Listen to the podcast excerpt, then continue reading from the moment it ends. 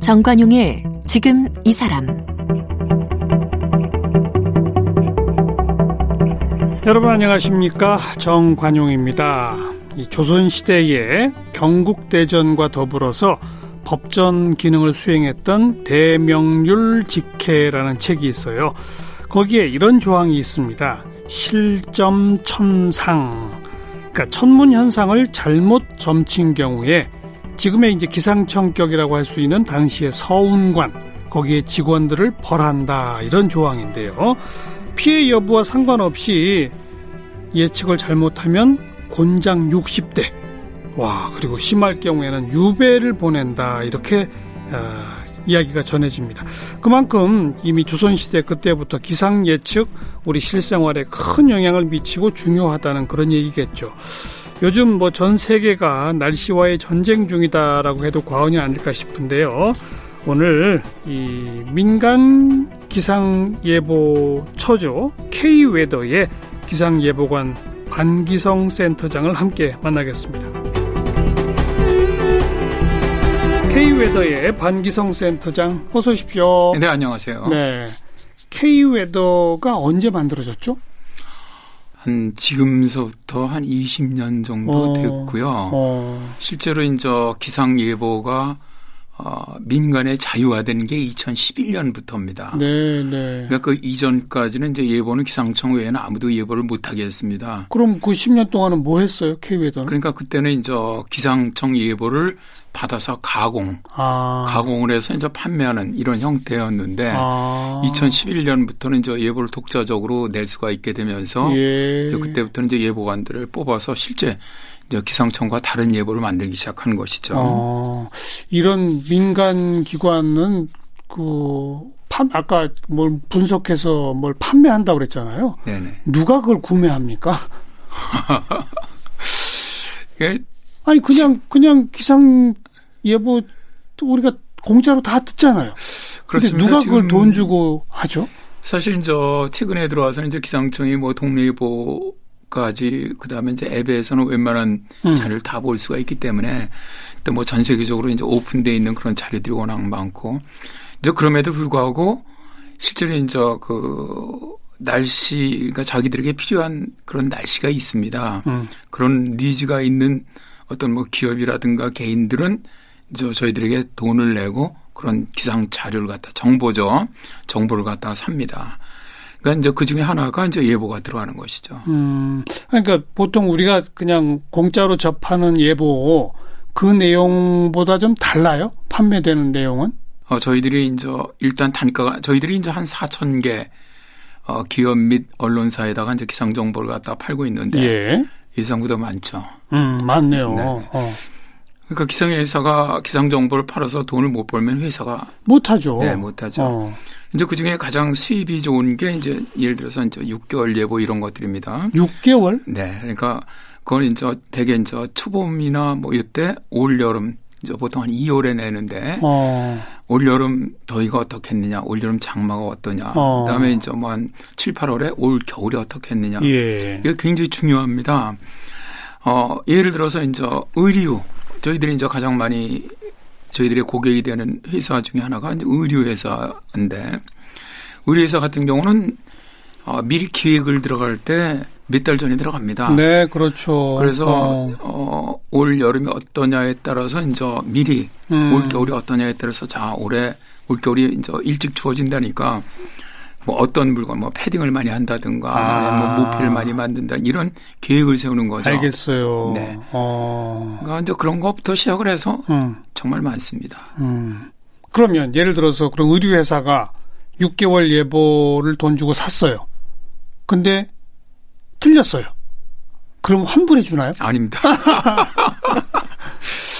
그런 건 없고요. 음. 어, 실제로 이제 그건 계약 조건에 따라 다릅니다. 지금 현재도 우리나라도 이제 기상회사들이 있고요. 일단 예보를 파는 회사도 일본 회사도 우리나라에 들어와서 팔고 있습니다. 어, 외국 회사도 있어요? 네네 예. 그렇습니다. 그래서 이제 그러다 보니까 예보가 정확하지 않으면은 그 다음에는 절대로 안 삽니다. 그렇죠. 네. 실력이 있어야 입증이 돼야 계속 구매를 하는 거죠. 네, 그래서 어. 대개 기상 이런 그 구매는 1년 계약입니다. 음. 2년 계약이 없습니다. 그러니까 아, 모든 좀 많은 기업체들이 예. 계약을 하고 1년 동안 써보고 예. 마음에 안 든다 그러면 그 다음에는 계약을 안 합니다. 그러니까 예.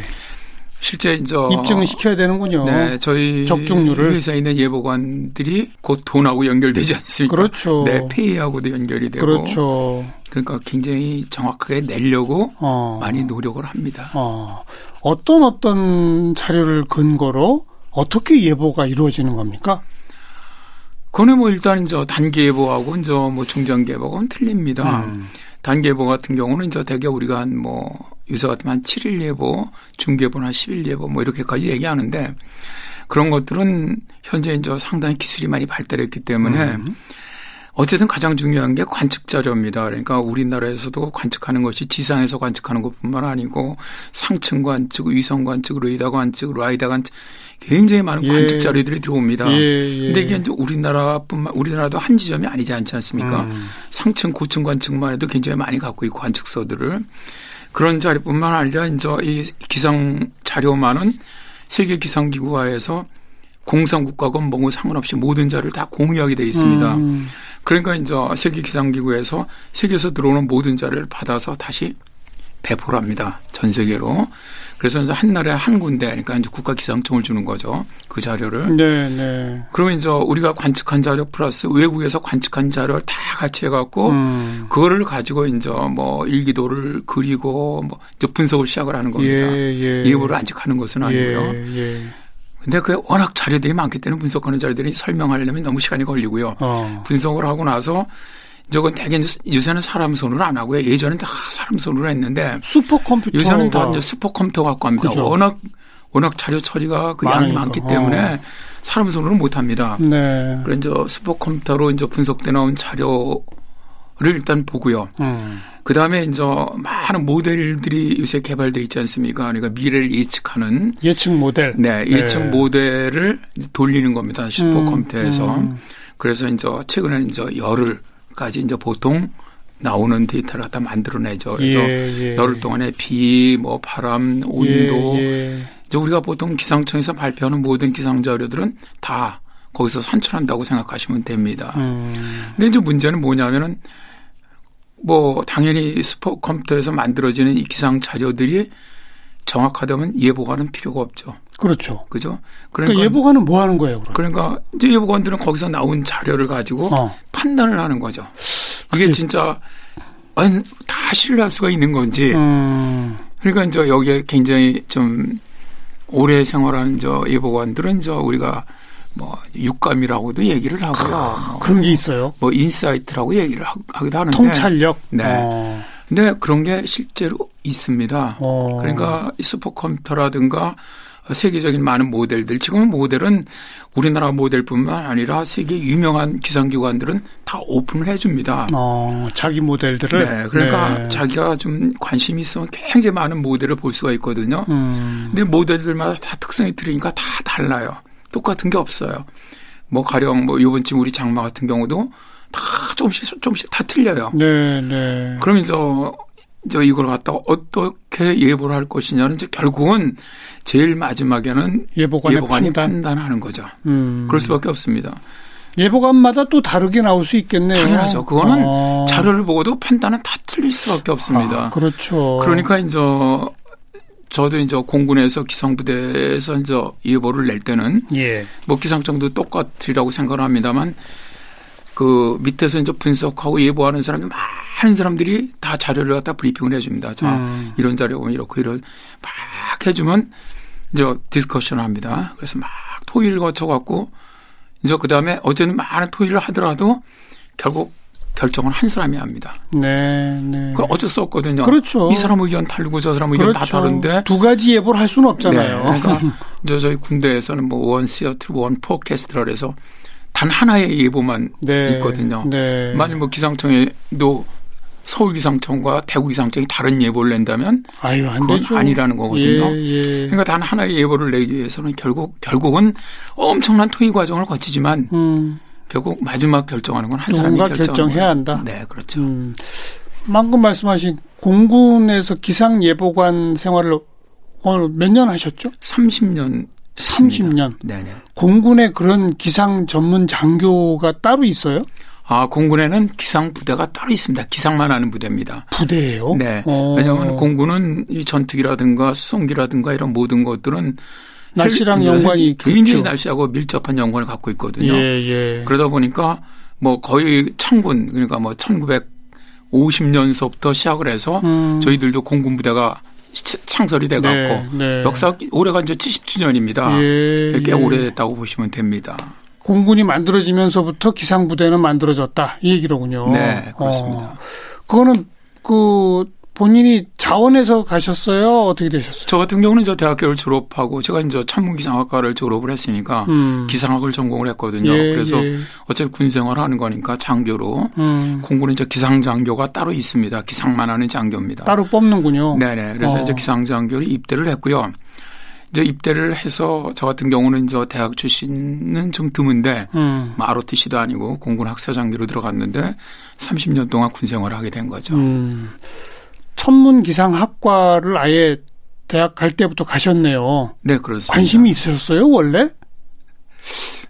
제가 중학교 때 그 우주선이 그 달에 착륙을 했었습니다. 어, 닐 암스트롱. 네네. 예, 예. 근데 그게 저한테는 엄청 정말 충격이었거든요. 어, 그래서 사실은 처음엔 천문학을 하고 싶었습니다. 그래서 예, 그래서 예. 이제 천문기상학과니까 그 입학을 했는데 공부를 하다 보니까 이 천문학이라는 건 앞으로도 몇십 년 동안 우리나라하고는 크게 연관성이 없겠더라고요. 왜요? 왜냐하면은 그 당시 이제 대학 때 시설 생각입니다. 음. 저희들이 2학년 때까지는 이제 천문학 기상학을 다 같이 배우고요. 3학년 때부터 나뉩니다. 기상 어. 기상 파트로 갈지 천문 파트로 갈지. 천문 전공, 기상 전공 네. 이렇게. 네. 예. 그때 이제 많이 생각을 해보니까 오히려 실생활 쪽에 음. 그리고 제가 들어가고 공부를 해보니까 굉장히 기상학 쪽이 재미가 있어요. 아, 저는 아, 또 교수- 취향이 맞으셨군요. 교수님들도 되게 마음에 들고요. 음, 여러 가지가 이제 해서 아 기상학으로 가자 그래서 이제 네. 기상학을 했습니다. 그래서 그때 이제 기상학을 하고 제가 76년에 이제 기상 쪽으로 결심을 하고 이제 왔으니까 예, 예. 이제 44년 됐나요?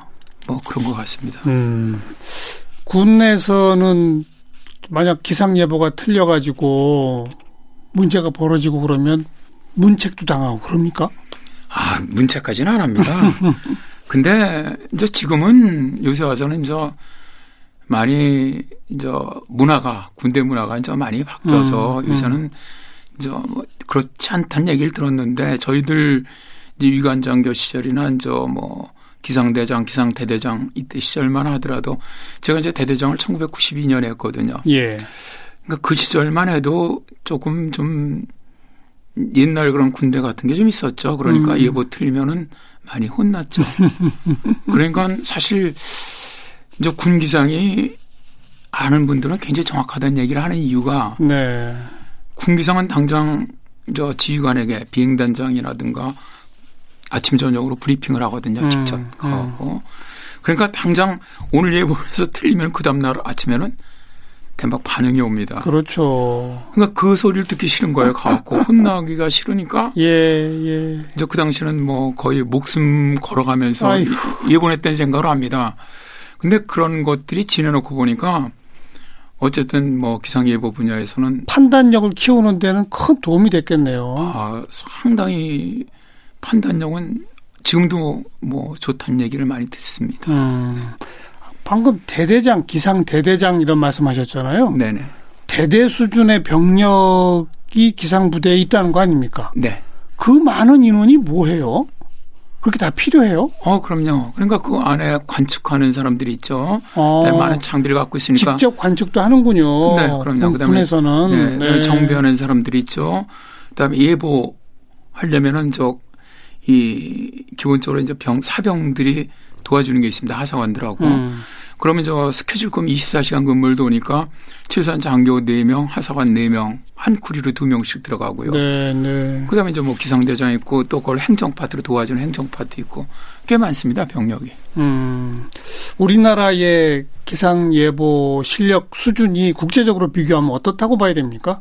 거의 기상 예보 실력은 국력을 따라갑니다. 어. 거의 뭐 차이가 안 납니다. 어. 다만 좀 약간 떨어진다면 이제 중국과 러시아가 러시아는 뭐 GDP로 그렇게 높지가 않으니까 중국 같은 경우 는 그렇게 높다고 보지 않고요. 음. 그러나 그 외에는 대개 뭐 거의 GDP 수준 정도로 따라간다고 보시면 됩니다. 그러니까 음. 우리나라가 보니까 이번에 이제 GDP가 12위더라고요.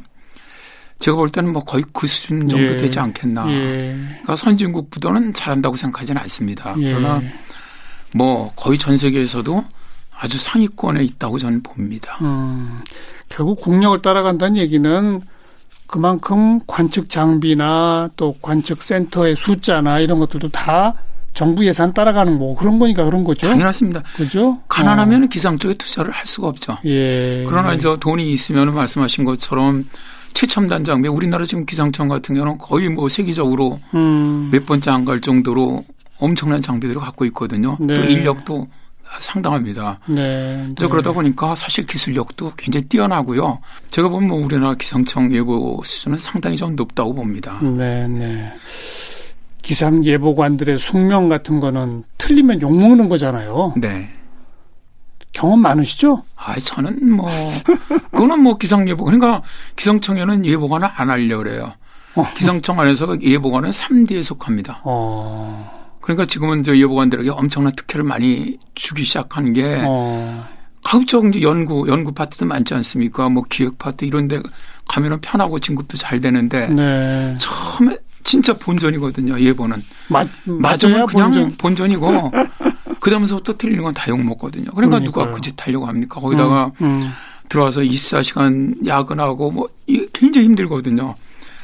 그러니까 저안 하려고 하죠. 음. 예보관들을. 예, 예. 그러니까 예보관들이 사실은 어좀 아까도 말씀하셨지만 스트레스를 상당히 많이 받습니다. 음. 저 같은 경우는 이제 예보관 생활을 갖다 지금 42년째 하고 있는데 글쎄요. 예.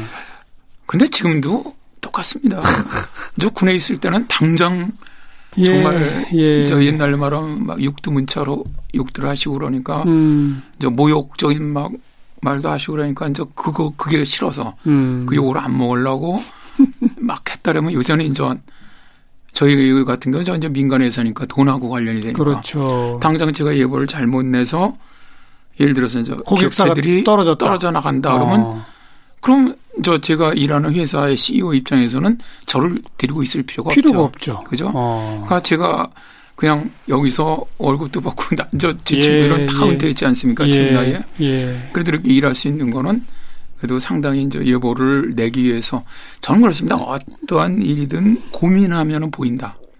고민하지 않고 근데 또 이게 42년을 하셨다고 해서 초창기에는 안 보이던 게 지금은 척 보면 압니다식도 아니잖아요. 절대로 아닙니다. 그러니까 매일매일이 승부잖아요. 그렇습니다. 거기다가 이제 최근에 와서는 기후 변화가 맞아요. 심각하다 보니까 예, 예. 새로운 현상이 막 나타나고. 그렇습니다. 지금까지 옛날에 내가 경험칙으로 했던 게 음. 맞지 않는 경우가 이제 점점 많아집니다. 그래서 아, 진짜 예보내기가 점점 어려워지는구나 그런 생각을 요새는 좀 많이 합니다. 지난 42년 그 생활 동안에 좀 기억에 남는 특별한 예측을 했는데 딱 맞아갖고서 뭐 상을 탔다든지 이런 게 있어요? 아, 2001년에 어. 7월 14일이었습니다. 그때 이제 장마철 때였는데 하여튼 제가 제가 보기에는 예보가 비가 굉장히 많이 오겠어요. 수도권으로 서울 어, 쪽으로 어. 서울 경기도 해갖고 어차피 장마선 때 강한 비는 띠 모양으로 들어옵니다. 예, 예. 아주 좁은 지역으로. 예.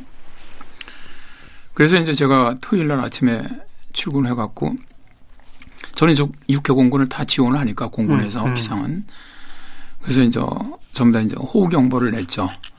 그래서 이제 서울 같은 경우 300mm 그 당시 300mm 이상이라면 지금은 이제 300mm 아무것도 아닌데 그 당시는 꽤 많, 많을 시절인데 300mm 예, 하려면은 예. 뭐잘 모르는 사람 저 이상한 사람 아니냐 그럴 시절이었는데 어.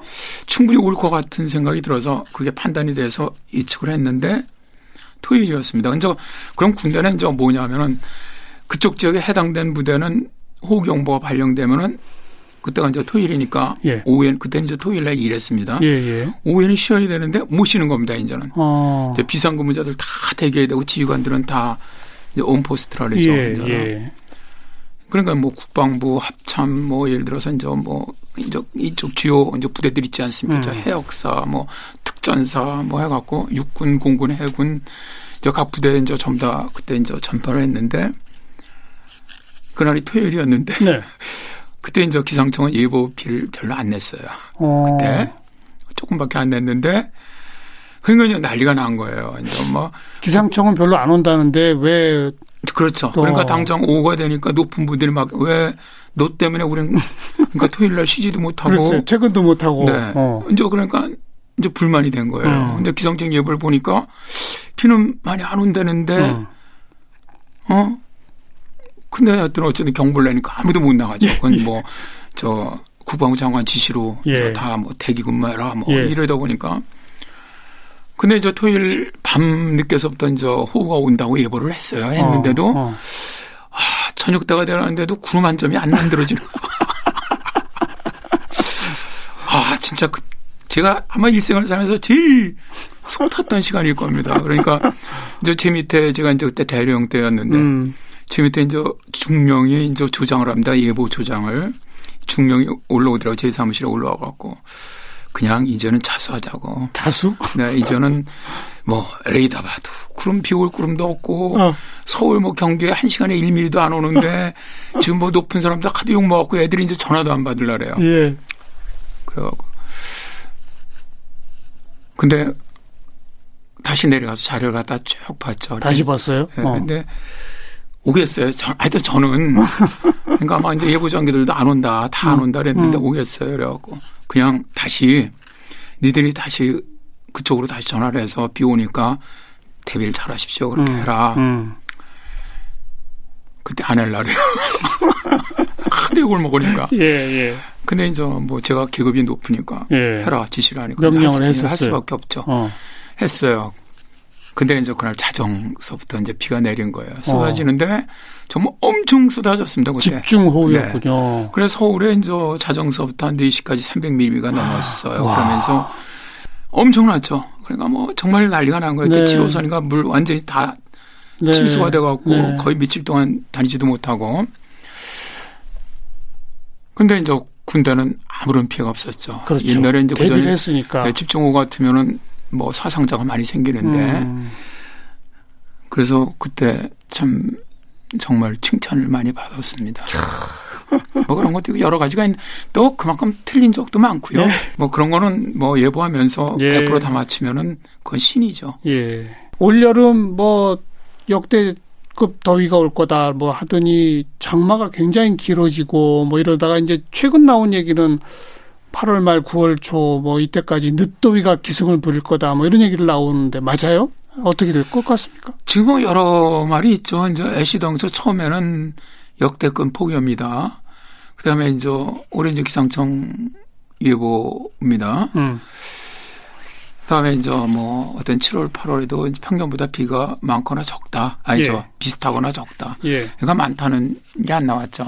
근데 이제 이게 제가 보기에는 기상청만 이걸 결정하는 게 아니거든요. 그걸 네. 할 때는 서울대, 뭐 연세대, 부산대, 고리 많은 대학교 교수님들 또 이제 앞에 길 APCC라 해갖고 음. 아시아 태평양 그 교수센터 뭐 그다음에 이제 국립기상과학원 굉장히 많은 사람들이 모여서 이제 자료를 분석하고 토의해서 만들어내는 겁니다. 예. 그러니까 예. 이제 우리나라에서는 거의 최고의 음.